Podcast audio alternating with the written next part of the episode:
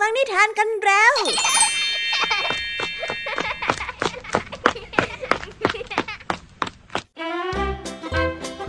สวัสดีค่ะน้องๆ ยินดีต้อนรับเข้าสู่ชั่วโมงนิทานกับรายการเคสอาในวันนี้พี่ยามีและกองทัพนิทานหันษาพร้อมที่จะพาน้องๆ ไปตะลุยโลกแห่งจินตนาการที่เต็มไปด้วยความสนุกสนานและก็คิดต่างๆกันแล้ว เอาละค่ะ ไปตะลุยโลกนิทานกันเลย ในวันนี้พี่ยามีมาพร้อมกับเรื่องราวของเพื่อนรักหักเหลี่ยม ซึ่งก็คือจิงโจ้และโคอาล่าที่ใช้ชีวิตอยู่ในพื้นที่แห้งแล้ง และเกิดอาการหิวน้ำนั่นจึงทำให้ทั้งสองตกลงกันว่า จะช่วยกันขุดบ่อน้ำเพื่อใช้ดื่มกิน แต่ก็ดูเหมือนว่าจะมีใครคนใดคนหนึ่งอู้งาน และหวังจะชุบมือเปิบในการลงมือขุดน้ำในครั้งนี้ เอว่าแต่ คนเอาเปรียบจะเป็นใครกันนะ ว่าไปติดตามรับฟังพร้อมกันในนิทานเรื่องแรกของพี่ยามีที่มีชื่อเรื่องว่าบ่อน้ำปัดมิตรของพี่ยามีนะคะ ส่วนนิทานในเรื่องที่สองนี้มีชื่อเรื่องว่า พยากรพยาเกมาฝากกัน นิทานเรื่องนี้เป็นเรื่องราวของชายหนุ่มคนหนึ่งที่จับพลัดจับผลูได้กลายเป็นหมอดูในพระราชวัง จากการที่เขาบังเอิญคาดเดาสิ่งต่างๆ ได้อย่างถูกต้องเหมาะเหม็งแต่วันหนึ่งค่ะก็เกิดเหตุการณ์ร้ายแรงขึ้นในวัง ซึ่งจะท้าทายความสามารถว่าเขานั้นเก่งจริง ๆ หรือว่าเป็นเพียงแค่นักต้มตุ๋นคนหนึ่งไว้ไปติดตามรับฟังพร้อมกันในนิทานเรื่องที่สองของพี่แยมมี่นะคะ และนิทานภาษาพาสนุกในวันนี้ค่ะ ลุงทองดีและเจ้าจ้อยดูข่าวภัยพิบัติที่เกิดขึ้นในประเทศเพื่อนบ้าน และเกิดการถกความเห็นเกี่ยวกับการมองโลกในแง่ร้ายและแง่ดีขึ้นเอ๊ะทำไมสองลุงหลานถึงมีความคิดเห็นที่ไม่ตรงกันขึ้นมานะ แล้วคำว่าภัยพิบัติในที่นี้จะมีความหมายว่าอย่างไร ไปรับฟังพร้อมกันในช่วงนิทานภาษาพาสนุกกันนะคะ เป็นอย่างไรกันบ้างล่ะคะน้องๆ หลังจากที่พี่ยามีได้เล่าเรื่องความสนุกกันไปบางส่วนแล้ว น้องๆ พร้อมที่จะไปตะลุยโลกนิทานกับรายการคิสอากันแล้วหรือยังเอ่ย ถ้าน้องๆ พร้อมกันแล้ว เราไปรับฟังนิทานเรื่องแรกกันเลยค่ะ กับนิทานที่มีชื่อเรื่องว่าบ่อน้ำปัดมิตร ไปรับฟังกันเลย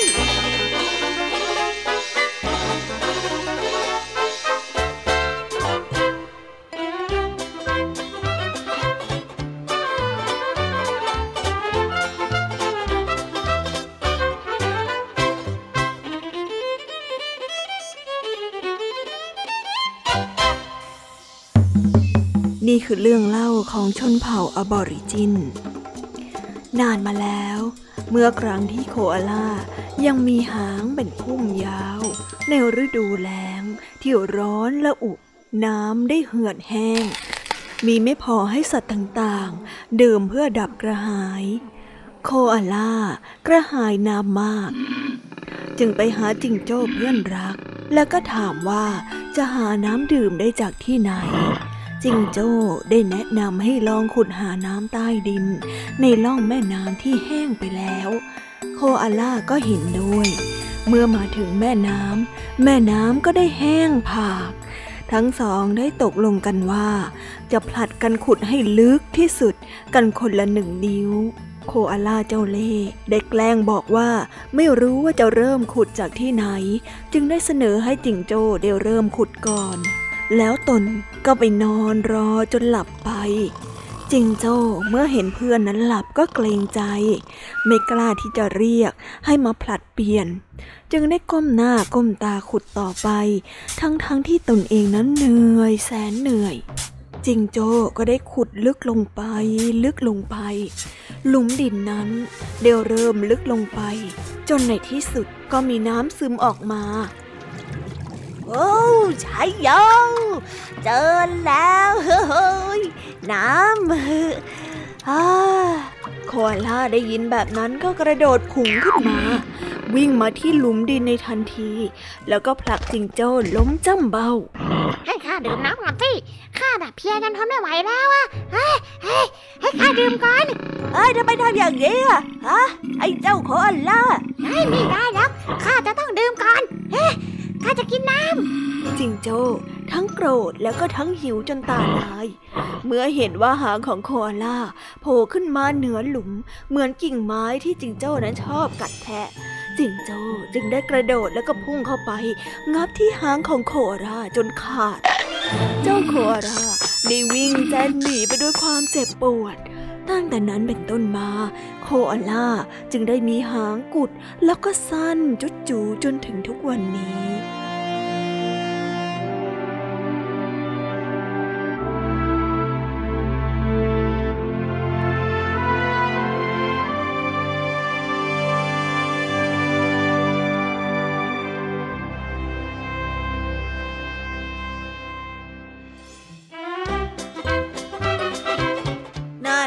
อนแรกก็เป็นเพื่อนกันอยู่ดีๆ แต่พอทั้งสองตกลงที่จะช่วยกันขุดบ่อน้ำก็เริ่มเห็นในนิสัยของกันและกัน เจ้าโคอาล่าก็เอาเปรียบโดยการอู้งานปล่อยให้เพื่อนทำงานอยู่ฝ่ายเดียว ในขณะที่จิงโจ้ก็หิวจนหน้ามือตาลายแล้วก็เผลอทำร้ายเพื่อน จนในท้ายที่สุดเนี่ย ทั้งสองก็ต้องมาทะเลาะกันตรงบ่อน้ำที่ตั้งใจสร้างขึ้น เฮ้ย น่าเสียดายจริง ๆ นะคะ ที่ทั้งสองต้องมาทะเลาะกัน เพียงเพราะว่าไม่มีน้ำใจต่อกัน ถ้าหากว่าทั้งสองคุยกันให้มากๆ แล้วก็มีน้ำใจต่อกันสักหน่อย เรื่องนี้ก็คงจบแบบ happy ending ไปแล้ว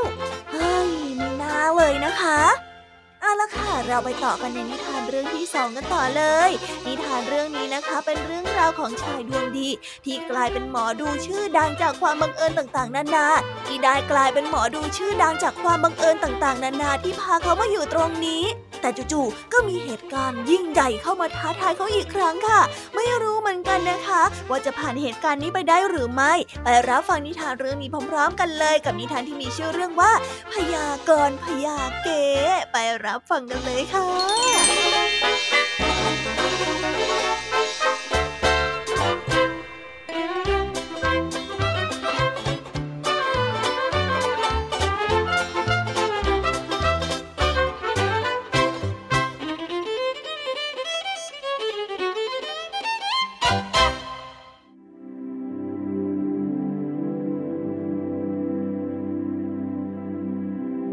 ครั้งหนึ่ง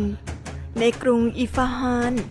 ชายคนหนึ่งชื่อว่า อาเมดเขายังไม่มีงานทำจึงได้ถูกภรรยาบังคับให้มาเป็นหมอดูที่ตลาด อาเมดทนความรำคาญไม่ไหวจึงได้ยอมจำนนทำตามทั้งๆทที่เขานั้นทำนายโชคชะตาอะไรไม่เป็นเลย วันหนึ่ง มีภรรยานายพล วิ่งหน้าตาตื่นมาหาอาเมดให้ช่วยทำนายหาแหวนล้ำค่าของเธอ ว่าหล่นหายไปที่ไหน อาเมดไม่รู้ว่าจะบอกอะไร แต่พอเขาได้เห็นเสื้อคลุมของเธอ มีรูเล็กๆทำให้มองเห็นท่อนแขน อาเมดจึงได้กระซิบบอกว่า โอ้ท่านผู้หญิง จากที่นั่งสมาธิดูแล้ว ผมว่า ผมเห็นรูโหว่บางอย่างนะ ทำให้ภรรยานายพล นึกถึงได้ว่า เธอนั้นได้ถอดแหวนซ่อนไว้ที่รูกำแพงนั่นเอง อาเมดจึงได้เหรียญทองคำเป็นรางวัลและข่าวนั้นก็ได้แพร่สะพัดไปทั่ว อาเมดได้ทำนายแม่นอยังกับตาเห็น ช่วงเวลานั้นได้เกิดเรื่องใหญ่ในพระราชวัง มีโจรขโมยสมบัติหลวงไป 40 หีบ หมอดูหลวงบอกอะไรเกี่ยวกับโจรไม่ได้เลย พระราชาจึงได้สั่งให้จับคังคุก แล้วก็เรียกอาเมดมาให้ทำนายแทน อาเมดตกใจกลัวจนแทบจะเป็นลม เขาได้เดาสุ่มๆไปว่า มีโจรทั้งหมด 40 คน และก็ขอเวลาจับโจร 40 วัน พระราชาก็ตกลง ถ้าเจ้าทำสำเร็จข้าจะมอบรางวัลให้เจ้าอย่างงาม แต่ถ้าล้มเหลวแล้วก็ เจ้าถูกขังลืมแน่ อาเมดได้กลับมาอย่างเศร้าส้อย เขาได้เอาอินทผาลำแห้ง ใส่โลเอาไว้สี่สิบผล ตั้งใจว่าจะกินวันละผล เพื่อนับวันเวลาถอยหลัง ให้รู้ว่าเหลือเวลาอยู่รอดเพียงอีกกี่วัน ไม่มีใครคาดคิดว่าหนึ่งในหมู่โจรนนั้นเป็นคนรับใช้ของพระราชา เขาได้เล่าเรื่องของอาเมดให้หัวหน้าโจรฟังข้าไม่เชื่อหรอกว่าหมอนั่นจะยังรู้จริง ๆน่ะ เจ้าจงไปสืบที่บ้านมันดูสิ ความจริงเป็นอย่างไงกันแน่ฮะ หัวหน้าโจรได้สั่งให้คนรับใช้ของพระราชา ปีนขึ้นไปบนหลังคาบ้านของอาเมดอย่างเงียบกลิบ ช่างเป็นช่วงเวลาที่พอดีที่อาเมดนั้นจะกินอินทผลัมแห้งพอดี นี่หนึ่งละด้วยความกังวลและหวาดกลัว ผ่านให้โจรที่แอบฟังอยู่ คิดว่าอาเมดพูดอย่างนี้ก็เป็นเพราะว่า รู้ว่าตนนั้นมาคนเดียว จึงได้รีบเพ่นกลับ แล้วก็ไปบอกที่ประชุมโจร โดยไม่ได้ดูให้ถี่ถ้วนเสียก่อน หัวหน้าโจรได้สั่งให้โจรทั้งสองคน ไปดูในคืนที่สอง อาเมก็ได้พูดขึ้นมาว่าคคราวนี้ก็สองแล้วล่ะ เขาได้หยิบอินทผลัมใส่ปากโจรที่สองนั้นก็ได้แอบฟังอยู่ จึงได้ปักใจเชื่อว่าอาเมดมีพลังหยั่งรู้จริงๆ แต่หัวหน้าโจรยังไม่เชื่อ เขาจึงได้สั่งให้โจรไปที่บ้านอาเมดเพิ่มอีกวันละคน ซึ่งเป็นจำนวนที่ตรงกับผลอินทผลัมแห้ง ที่อาเมดนั้นนับก่อนที่จะกินสามสี่ห้าจนกระทั่งวันที่ 40 หัวหน้าโจรจึงมาตามไปพิสูจน์ด้วยตัวเอง และได้ยินอาเมดพูดว่า คราวนี้สี่สิบครบแล้วสินะ หัวหน้าโจรถึงกับตกตะลึง แล้วก็รีบพาพวกพ้องมาอ้อนวอนอาเมดไม่ให้จับตัวส่งพระราชา อาเมดผู้สิ้นหวังแปลกประหลาดใจและงุนงงจนพูดอะไรไม่ถูก แต่ด้วยไหวพริบเขาจึงได้แซงวางท่าราวกับรู้ทุกเรื่อง และก็รู้ทุกอย่างแล้วดีนะพวกเจ้ามามอบตัวก่อน ไม่งั้นพรุ่งนี้พวกเจ้าไม่รอดแน่ๆแต่ถ้าไม่อยากถูกจับแล้วก็ พวกเจ้าจงคืนสมบัติมาให้หมด พวกโจรก็ได้รับปาก แล้วก็รีบขนสมบัติ 40 หีบกลับไปคืนที่เดิมในทันที วันรุ่งขึ้น อาเมดให้พระราชาเลือกว่าจะเอาตัวโจรหรือว่าจะเอาสมบัติคืน พระราชาก็ได้เลือกเอาสมบัติ อาเมดจึงทำท่าร่ายมนต์โอ้วิเศษวิสี พรดีพรเลิศตะลึงพึงเพลิด สมบัติจงคืนกลับมา เวลาเดียวกันนั้น ทหารก็ได้มารายงานพระราชาว่า สมบัติทั้ง 40 หีบนั้นได้กลับคืนมาอยู่ที่เดิมแล้ว พระราชาจึงได้มอบรางวัลให้กับอาเมดขอให้เขามาเป็นหมอดูหลวง แต่อาเมดนั้นก็ได้ปฏิเสธ ข้าพระองค์ใช้พลังทั้งหมดไปในการค้นหาสมบัติครั้งนี้แล้ว คงจะกลับมาเป็นหมอดูให้อีกไม่ได้แล้วพะยะค่ะ อาเมดจึงได้กลายเป็นคนที่ร่ำรวย และอยู่อย่างมีความสุข ไม่ต้องสุ่มเดาทำนายโชคชะตาให้ใครต่อใครอีกเลย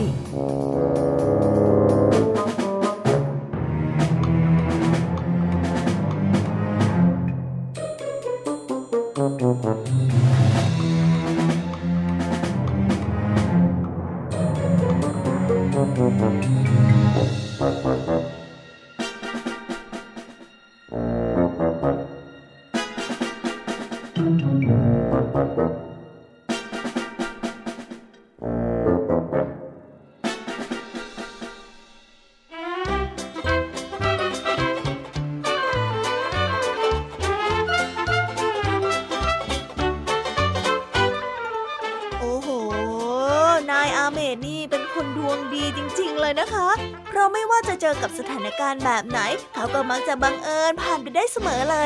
นอกจากจะผ่านไปได้แล้วเนี่ย ยังเป็นการสร้างชื่อเสียงให้กับเขาอย่างมากซะด้วยสิ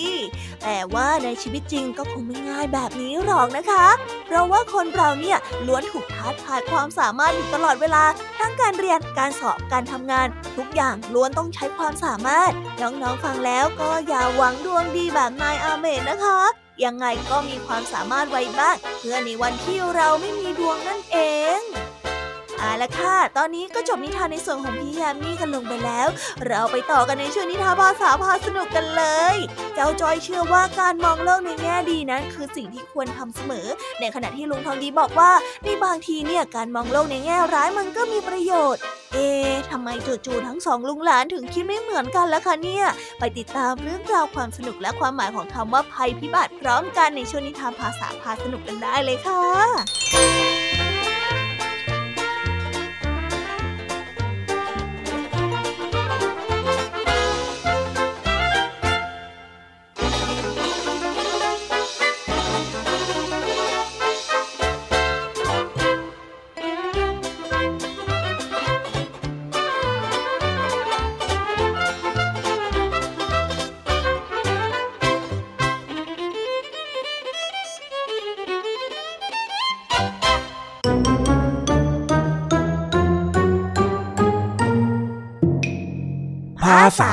าพา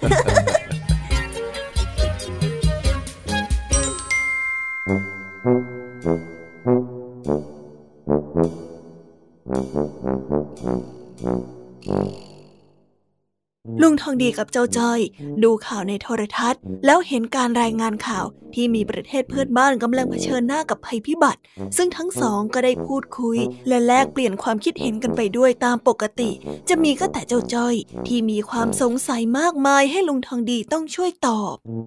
และนั่นก็คือสถานการณ์แผ่นดินไหวที่เกิดขึ้นในประเทศเพื่อนบ้านนะครับ ยังไงก็ขอให้ผู้ชมไม่ประมาทและคิดไว้ด้วยว่าผลกระทบนี้อาจจะมาถึงประเทศของเราได้ทุกเมื่อ ดังนั้นขอให้ผู้ชมทุกท่านดูแลตัวเองด้วยนะครับ จบการรายงาน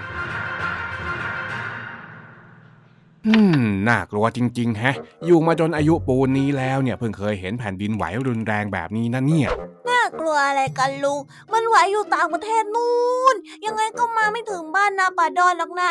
นี่ไง ผู้ประกาศข่าวเขาเพิ่งจะเตือนเมื่อกี้เนี่ยเองไม่ได้ฟังบ้างเหรอ ฟังสิลุง ฟังชัดแจ๋วเลย แต่จอยว่าเรื่องนี้มันคงไม่เกิดขึ้นกับเราหรอก อย่าตระหนกไงลุง อย่าตระหนก นี่ถ้าหากว่าทุกคนบนโลกคิดแบบเองเนี่ยนะ สงสัยคงได้ซวยกันหมดแน่ๆแต่ถ้าทุกคนคิดอย่างลุงก็ต้องระแวงอยู่อย่างไม่มีความสุขในสิจ๊ะ ลุงเคยบอกเองนะว่าให้มองโลกในแง่ดีไว้อะ เออข้าจำได้ เองน่ะพูดถูก อันนั้นข้าเคยบอกข้ารู้ เห็นไหมเห็นไหมจบการถกเถียงจอยชนะลุงแบบใสๆ เองยังไม่ชนะสัทีเดียวหรอกนะอ้าวได้ไงกันนะก็ลุงบอกแล้วว่าจอยพูดถูกนี่นาการมองโลกในแง่ดีน่ะเป็นเรื่องที่ดี แต่ก็ต้องมองเหตุผลไว้บ้าง โดยเฉพาะในเหตุภัยพิบัติแบบนี้เนี่ยอะไรกัน การมองโลกในแง่ดีมันมีข้อยกเว้นด้วยเหรอ แล้ว แล้วภัยพิบัติอะไรกันลุงลุงพูดอะไรนะ่ะคำว่าภัยพิบัติที่ข้าพูด เป็นคำที่หมายถึง ภัยที่สร้างความเสียหายล่มจมที่มักเกิดจากธรรมชาติ และไม่ใช่อุบัติเหตุยังไงล่ะอ๋ออย่างนี้นี่เอง แต่ในเวลาที่เลวร้ายแบบนี้การมองโลกในแง่ดีมันก็คือทางออกไม่ใช่หรอจ๊ะไม่งั้นก็เครียดแย่เลยละสิ แต่ว่าในบางครั้งการมองโลกในแง่ร้ายเนี่ยมันก็ไม่ได้แย่หรอกนะ ยิ่งในยามภัยพิบัติเนี่ยยิ่งดีใหญ่เลย มันจะไม่แย่ได้ยังไงล่ะลุง ก็ยือบอกอยู่แล้วว่าแง่ร้าย มองแง่ร้าย ก็เห็นเรื่องที่ไม่ดีเฮ้ย บางทีข้าก็สงสัยนะ ว่าเองน่ะอยากจะรู้จริง ๆ หรือว่าแค่อยากจะเถียงเพื่อเอาชนะข้ากันแน่ เอ้า อืมนี่จอยสงสัยนั่นเนี่ยอ้าวอ้าวอ้าวงั้นเดี๋ยวข้าจะเทียบให้ฟังแบบนี้ สมมติว่าเองไปเจองูเนี่ย ถ้าหากว่าเองมองโลกในแง่ดี เองจะคิดว่าอย่างไงอาจจะมองว่าพื้นที่แถวบ้านเราเนี่ยอุดมสมบูรณ์จริง ๆ ถึงได้มีสัตว์แบบนี้ให้เห็น อ่าฮะ แล้วถ้าสมมุติว่าให้เองลองมองในแง่ร้ายดูล่ะ โอ้ยไม่เห็นจะยากเลยถ้ามองในแง่ร้ายนะ ก็แปลว่า เราก็ต้องระมัดระวังตัวเอาไว้สิ ถ้าเดินแถวแถวป่าแบบเนี้ยอาจจะเผลอไปเหยียบงูแล้วก็โดนกัดเข้าจนได้ เออ แล้วงี้เนี่ยมองแบบแรกเป็นแง่ที่ดีอะมันดีไหมก็ดีนะจ๊ะมองแบบแง่ดีก็เหมือนเราเข้าใจธรรมชาติไง แล้วถ้ามองในแง่ร้ายล่ะ ก็มันก็ดีนะลุง จะได้เตือนใจตัวเองไม่ให้อยู่ในที่ที่อันตรายงั้นทีนี้เองเข้าใจหรือยังว่าในบางสถานการณ์เนี่ยก็ต้องมองในแง่ร้ายไว้บ้างถึงจะปลอดภัย แบบนี้เนี่ยเขาเรียกว่าไม่ประมาท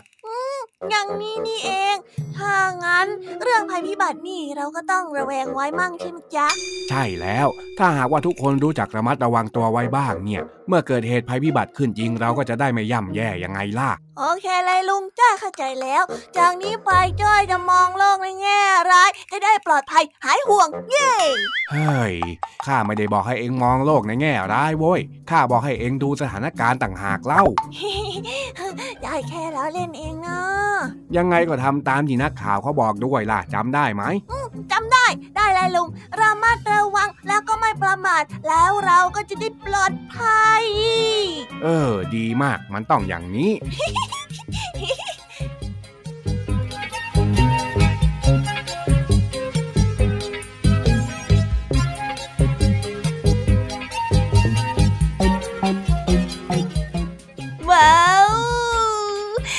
ไปแล้วนะคะ สนุกสนานกันไม่น้อยเลยทีเดียวสำหรับวันนี้เรื่องราวความสนุกก็ต้องจบลงไปแล้วละค่ะ พวกเราและรายการคิสอาวก็ต้องขอบอกมือบายบายกันไปก่อน ใครที่มารับฟังไม่ทันสามารถไปรับฟังย้อนหลังได้ที่ไทย PBS Podcast นะคะ วันนี้จากกันไปด้วยเพลงเพราะๆในช่วงสุดท้ายของรายการ แล้วไว้เจอกันใหม่ในตอนถัดไปสำหรับวันนี้ สวัสดีค่ะบายบายเป็นเด็กดีของคุณพ่อคุณแม่นะคะ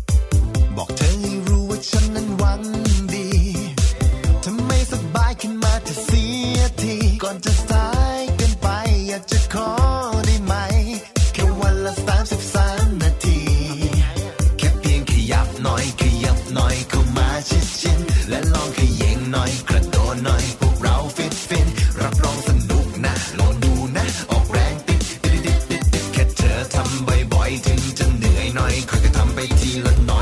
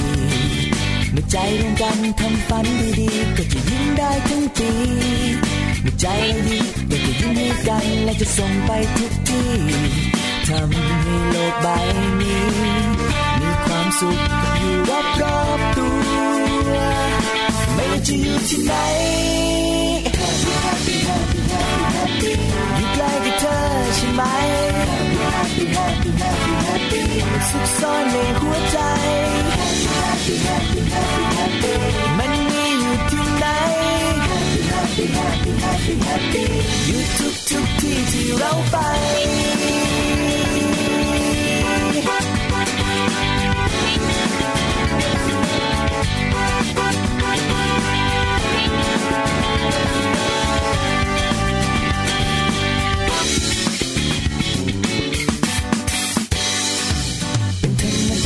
เป็นบางเวลาในคนทุกในยามกลางเป็นธรรมดาเป็นบางเวลาที่ กันไม่ไหวแต่อีกไม่ช้าและอีกไม่นานมันจะผ่านและพ้นไป เตรียมใจให้ดีพร้อม ความสุขย่อมอยู่รอบรอบตัวไม่ว่ที่นี่ที่ไหนอยู่ใกล้กับเธอใช่ไหมสุขซ่อนในหัวใจ